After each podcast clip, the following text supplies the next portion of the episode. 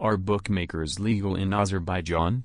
Gambling status in Azerbaijan is ambiguous.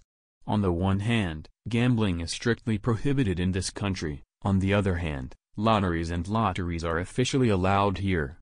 Interestingly, the regulation of the Azerbaijani gambling market began after the son of the country's former president lost more than $6 million in a Turkish casino. This event took place in 1998. In Azerbaijan, bookmakers are called sports betting operators. Like lotteries, they go through a serious state licensing process.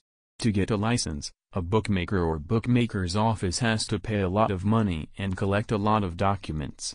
If this is not done, a fine of 2,000 manat may be imposed. By the way, players who use the services of illegal bookmakers also pay the fines provided for in the Code of Administrative Offenses.